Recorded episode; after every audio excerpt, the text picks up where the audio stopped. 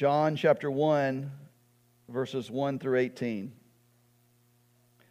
In the beginning was the Word, and the Word was with God, and the Word was God. He was in the beginning with God. All things were made through him, and without him was not anything made that was made. In him was life, and the life was the light of men. The light shines in the darkness, and the darkness has not overcome it. There was a man sent from God whose name was John. He came as a witness to bear witness about the light, that all might believe through him. He was not the light, but came to bear witness about the light. The true light, which gives light to everyone, was coming into the world. He was in the world, and the world was made through him, yet the world did not know him. He came to his own, and his own people did not receive him. But to all who did receive him, who believed in his name, he gave the right to become children of God, who were born not of blood, nor of the will of flesh, nor of the will of man, but of God. And the Word became flesh and dwelt among us. And we have seen his glory, glory as of the only Son from the Father, full of grace and truth. John bore witness about him and cried out, This was he of whom I said, He who comes after me ranks before me because he was before me. For from his fullness we have all received grace upon grace. For the law was given through Moses, grace and truth came through Jesus Christ. No one has ever seen God, the only God, who is at the Father's side. He has made him known. Let's pray. Our Father, what a, what a true joy it is to gather in your presence on this day in which we celebrate where you made this happen. Where in your divine wisdom you made a way for sinful men and women like us, broken men and women, rebellious men and women could be reconciled to you, a holy God who had made us for his own glory. And you made that way by causing your Son to become one of us, to live as one of us, to live the perfect life we couldn't, and then to be sacrificed on the cross for our redemption and raised three days later for our justification. Father, we worship you this morning for this precious gift.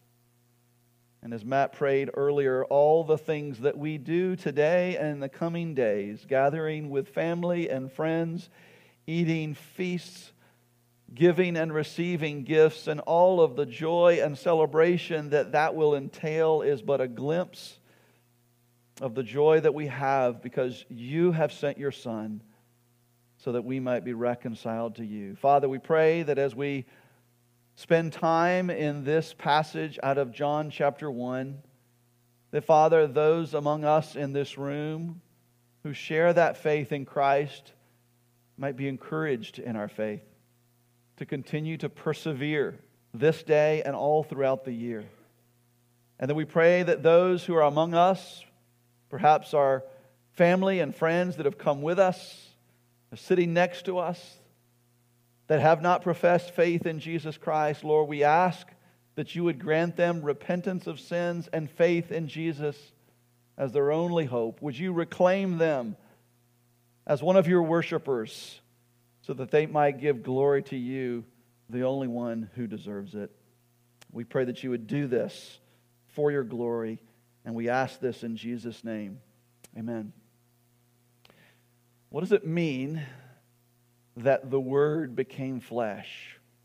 Why would the Word become flesh? And why would the Word come to dwell among us? Before we begin to answer any of those questions, we, we have to come to grips with the fact that when John uses the word word here, it's a reference to Jesus. John is describing for us uh, his description of the incarnation. And he uses the word word in the Greek, the logos, to refer to Jesus Christ, the Son of God. And in doing so, he tells us a lot about Jesus. There's a lot that we could say about these first 18 verses of John chapter 1. We could spend an entire series on that, but uh, there may be a few more gifts to open, and so we won't do that this morning. But I, want us to just highlight seven things that John tells us about Jesus. Seven answers to that question what child is this? What child is this? Well, first of all, we're told that he is God. Jesus is God. Verses 1 and 2. In the beginning was the Word, and the Word was with God, and what? The Word was God. He was in the beginning with God. And so, if Jesus is the Word and the Word is God, then, friends, Jesus is God. The writer of Hebrews agrees. He writes in Hebrews 1, verse 3 He is the radiance of the glory of God, the exact imprint of His nature. The apostle Paul agrees in Colossians 1:15. He is the image of the invisible God, the firstborn of all creation. And then just a few verses after that, after, after that, Paul writes, It was the Father's good pleasure that all of the fullness of Him might dwell in Him, in Christ. All the fullness of what it means to be God dwells in Jesus, this child. In Matthew chapter 1, as we just read, Matthew quotes from the prophet Isaiah and says, Behold, the virgin shall conceive and bear a son, and they shall call his name Emmanuel. And then he explains what that word means, what that name means God with us. God with us. Jesus himself said in John 10, I and the Father are one. When we say that Jesus is God, we are not saying that Jesus is the Father. We don't believe in three gods. We believe in one God who eternally exists in three distinct persons Father, Son, and Holy Spirit, all co equally divine. The Father is God, and Jesus, the Son, is God, and the Holy Spirit is God. But the Father doesn't become the Son. The Father is the Father, and the Son is the Son, but the Son changes locations from heaven to earth. And then, about 33 years later, back up to heaven again.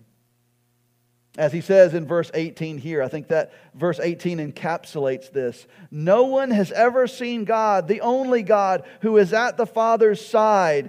He, speaking of Jesus, has made him known. So that's the first thing that John says about what child this is. He is God. Jesus is God. And that's good news that this child is God. Because as God, he is perfect and, and he is sinless. And only a perfect, sinless sacrifice could atone and cover over the sins of sinful mankind. The second thing that John says here of this child is that he is eternal.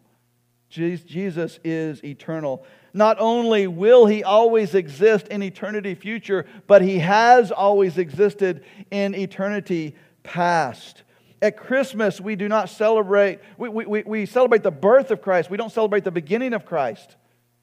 The, Bethlehem is not the, the beginning of Jesus, it is simply the birthplace of Jesus. It's where he took on flesh. Because he is God, he had no beginning. As we read there in verse 1 in the beginning was the Word. In the beginning, like the very beginning, before there was a heaven or an earth or a sky or a sea, anything, he was.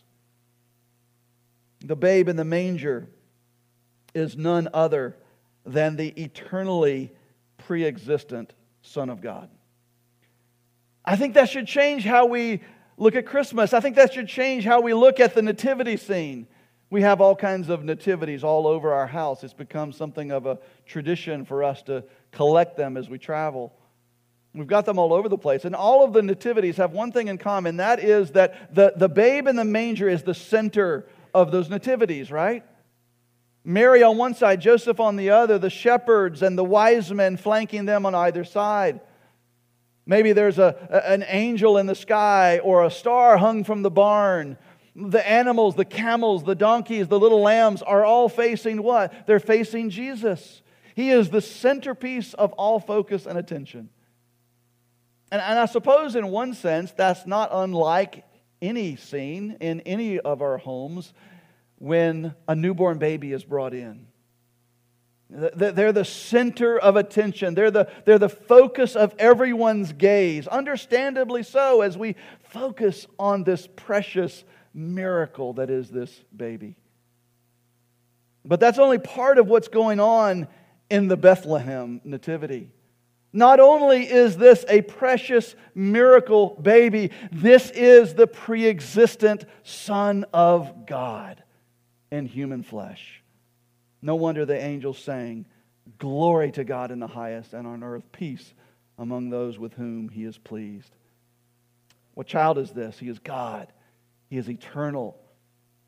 Thirdly, he is the light. We're told here that he is the light of men. John writes in verses 4 and 5 In him was life, and that's a reference to eternal life. Eternal life was in him, and he says, and the life was the light of men. Or we could read that the hope of men. That life was the light of men. The light shines in the darkness, and the darkness has not overcome it.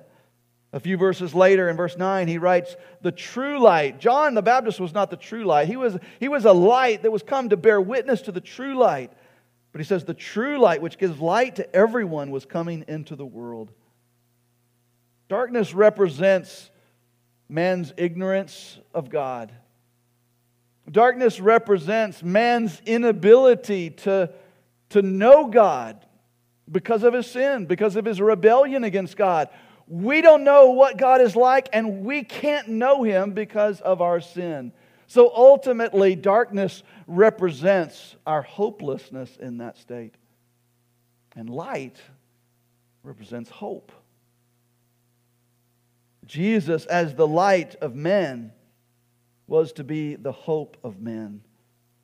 Apart from Jesus, we are all in darkness. Apart from that Christ child coming to earth, we are all in the dark about who God is and what He's like. No light and no hope. But by John, we're told here that the light of the world has come into that darkness, and the darkness has not overcome it. And that hope was because God had become one of us. And that's the fourth thing that John tells us here about this child. That not only was Jesus fully God, but he was fully man. I, I, I can't fully wrap my mind around the beginning of verse 14 and the Word became flesh. If, if we can fully come to grips with that, we're probably lost sight of what the Word is. The eternally pre existent Son of God became flesh. He became one of us. Literally, He infleshed Himself.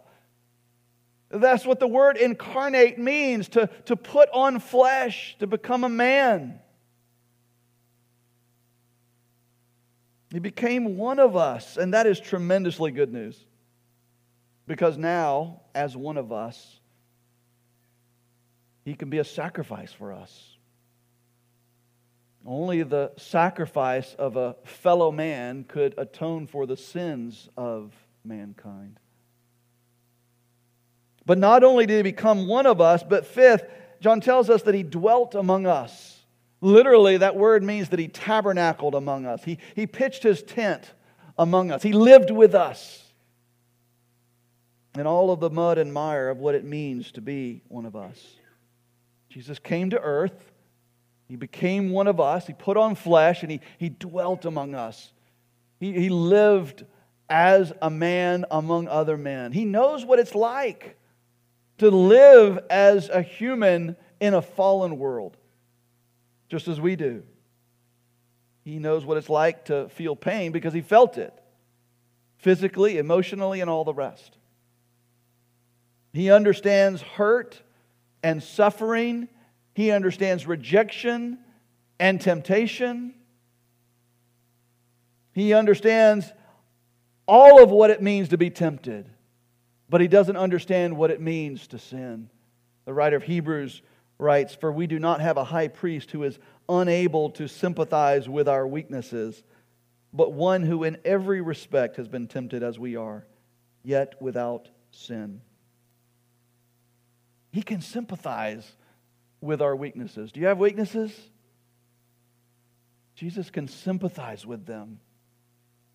That is so good news that Jesus can sympathize with our weaknesses. He, he wasn't in an ivory tower looking down on us, He became one of us. He came down to us, put on flesh, and lived among us. And He felt what we feel, He experienced what we experience, He endured what we endure in this life in a fallen world. He knows what it's like to live as a human in a fallen world because he did it. And he experienced every aspect of that, except for the what it's like to sin against God. Sixth, John tells us that Jesus reveals God's glory. Verse 14 goes on to say, And we have seen his glory, glory as of the only Son from the Father, full of grace and truth. Glory is the uh, in, in, the Greek is the New Testament word doxa. Doxa means glory. And, and, and what, it, what it refers to is the sum total of what it means means to be God put on display. The sum total of all of God's attributes and all that it means to be the sovereign of the universe made manifest. That is the glory of God. And that's why Jesus that's, uh, that's why John says here, we have seen his glory. We ought to recall there the scene from Matthew 17 when, when Peter and James and this very same John went up to a mountain with Jesus, and there he was transfigured before them. He showed his glory to them. And what did that look like? Matthew records it in Matthew 17, 2, and says, He was transfigured before them, and his face shone like the sun, and his clothes became white as light. It reminds us of the Shekinah glory of God in the Old Testament. The, the glory, the brightness that shone on Moses' face after he had been in the presence of Yahweh. It's like the glory of the Lord that shone around the angel, as we talked about last night, as, as they appeared to the shepherds as they watched over the flocks by night outside of Bethlehem. But we're talking here about the glory of Jesus, the glory of the Logos, the glory of the Word incarnate. But John tells us again that the Word was with God and the Word was God. So get this Church, when we behold the glory of Jesus, we are beholding the glory of God. Wrap your mind around that. When we behold the glory of the Christ child, we're beholding the glory of the sovereign of the universe. In Jesus, we see displayed the sum total of all of God's attributes His love, His grace, His mercy, His holiness, His righteousness, His perfection, made manifest in the person of Jesus Christ. How can we possibly turn our face away from that? Right? How can we give greater time and energy and focus to the things of this world when we have the privilege of standing in the presence of one who is the very glory of God.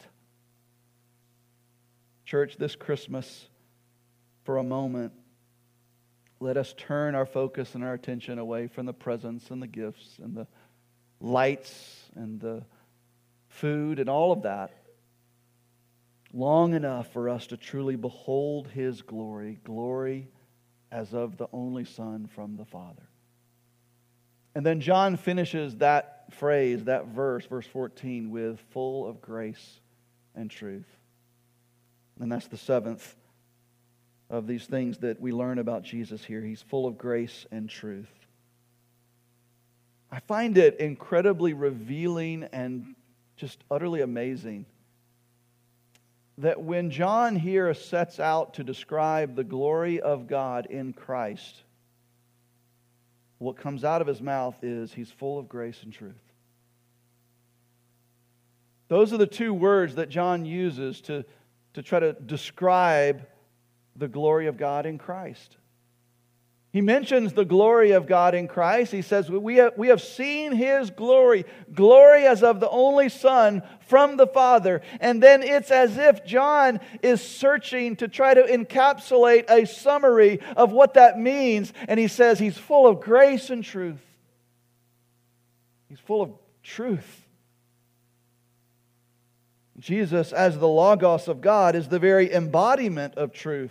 He not only speaks truth, he not only tells the truth, he is the truth. Jesus himself said in John 14, 6, I am the way and the truth and the life, and no one comes to the Father but through me. He is the very embodiment of truth. He is truth personified, but he's also full of grace, and that's good news. He's full of grace. Grace is when we get what we don't deserve. What we deserve, we know. We deserve judgment. What we deserve because of our rebellion against God, because we have turned to our own way instead of God's way, because of our sin against God, what we deserve is His wrath, His judgment against that sin. But through Jesus' sacrificial death on the cross, He paid for that. We don't get, by faith in Jesus Christ, we don't get what we deserve. Instead, we get what we don't deserve. And what we don't deserve is forgiveness and reconciliation and justification. And these are ours only because He is full of grace. Because this Christ child is full of grace, the Word became flesh and dwelt among us. But why? Why did God become man? Think about it. What do we know of God? He is holy and perfect. What do we know of us? We are not holy and we are not perfect. We are sinful, we are broken, and we are hopelessly stained with sin. Why in the world would a holy and perfect God want to become one of us. Two reasons, and this gets to the very heart of Christmas. Two reasons why God became man. One, to reveal God to man, to reveal himself to us. John says that Jesus is the Word, the, the Logos of God. And that name for Christ, the, the Logos, the Word of God, has to do with God revealing. It's a word of revelation. And our God has always been concerned with, with revealing himself and making himself known to mankind. He wants to make himself known. That's why he creates. His creation reveals to us himself and what he's like. Psalm 19:1 says, "The heavens declare the glory of God. The sky above proclaims his handiwork." And when he created mankind, he created us in his image. Why? Because he wants to show forth his image and reveal what he is like to mankind. This is also why he gave us the scriptures, the word itself, so that he might show us who he is and what he's like. And this is good news that, that God wants to make himself known and reveal himself to us. But God is most fully revealed and most perfectly revealed in his Son, Jesus Christ, the Word incarnate.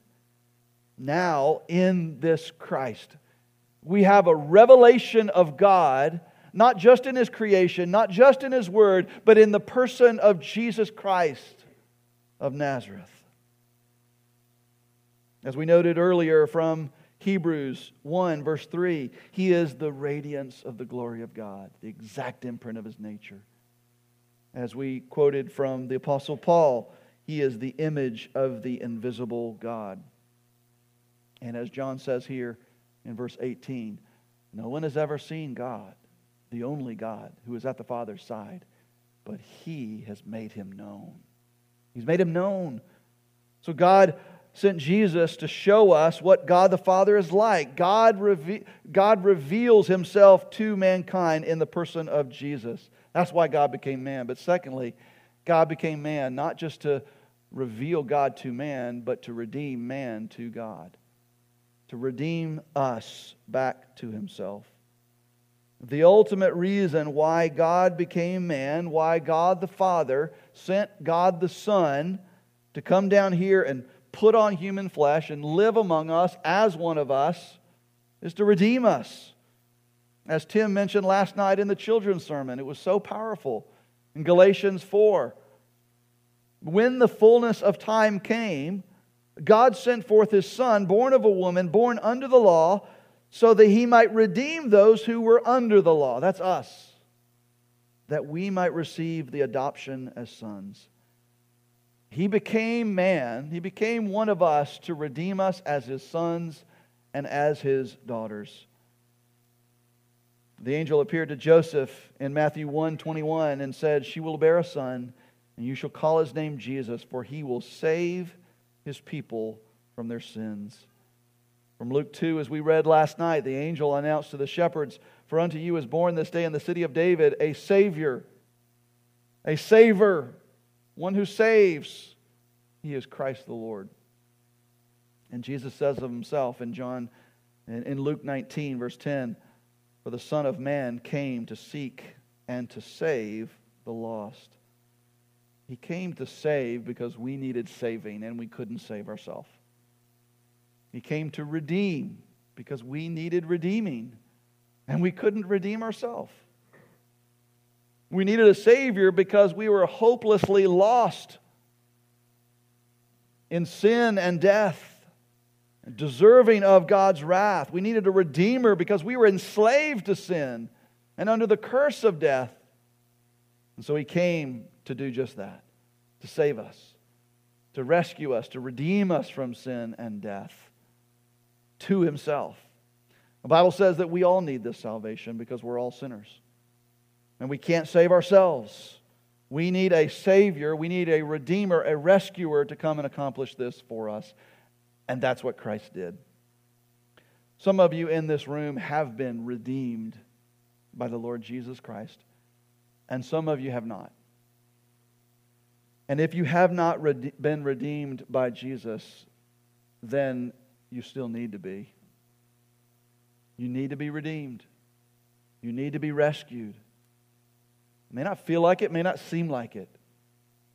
But you are lost, not just in this life, but in the next. And you are headed for a Christless eternity. And you can't save yourself from that hopeless predicament. The Bible says that only those who come to faith in the Lord Jesus Christ as their only hope will be redeemed in this way. Only those who come to faith in Christ for rescue who put their hope and trust for rescue and redemption in Christ alone can be saved. So, my question for you is Will you keep trying to earn your salvation? Or will you trust that Jesus' death on the cross accomplished that for you? Will you come to faith in Christ this Christmas? You can if you place your faith in Christ alone. And friend, if you're here and you're a brother or sister of mine, Jesus has redeemed you, then praise God for Jesus. That's really what Christmas is about. Praising God for Jesus. Praising Him as God because He is God. Worshiping Him as the eternally pre existent Son glorifying him as the, as the light of the world and the hope of the only hope of man in our darkness. Thanking him for condescending himself to put on flesh and become one of us and dwell among us, and magnifying him for his glory and being full of grace and truth. This babe in the manger that we behold today, this Christian, is your king and mine. And one day he's coming back to take us home.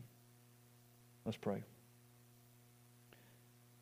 Our Father, this morning we we wish to express our utter thanks and gratitude to you for the greatest gift ever. We will open lots of gifts and we will express thanks and gratitude to those who give those gifts to us. But Father, this morning, we thank you for the gift that you gave us in the person of your Son, Jesus Christ, the eternally pre existent Son of God, whom you sent from heaven on that first Christmas morning to leave the confines of your throne, to put on flesh and become one of us, to experience life in a fallen world and all of the pain that that means, to go to a cross in our place, to die the death that we deserve, to take on us, to take on Him the penalty that we deserve that we owe, the debt that we owe, and to breathe his last as a sacrifice to redeem us and to reconcile us back to you. Father, for those among us who don't know you in this way, we ask, Father, that you would grant them repentance of their sins and faith in Christ alone, to trust in him as their only hope. We ask nothing less than you would redeem worshipers for yourself. And Father, for those whom you have redeemed, remind us to get today again, Father, that that's who we are. We are worshipers. We've been reclaimed as worshipers of God. Now we can do that which you created us to do in the first place, which is to give you glory. For we know that you deserve it, not only for what you did, but for who you are. Father, we thank you for Jesus. And today, we wish him a happy birthday. We pray in his name. Amen.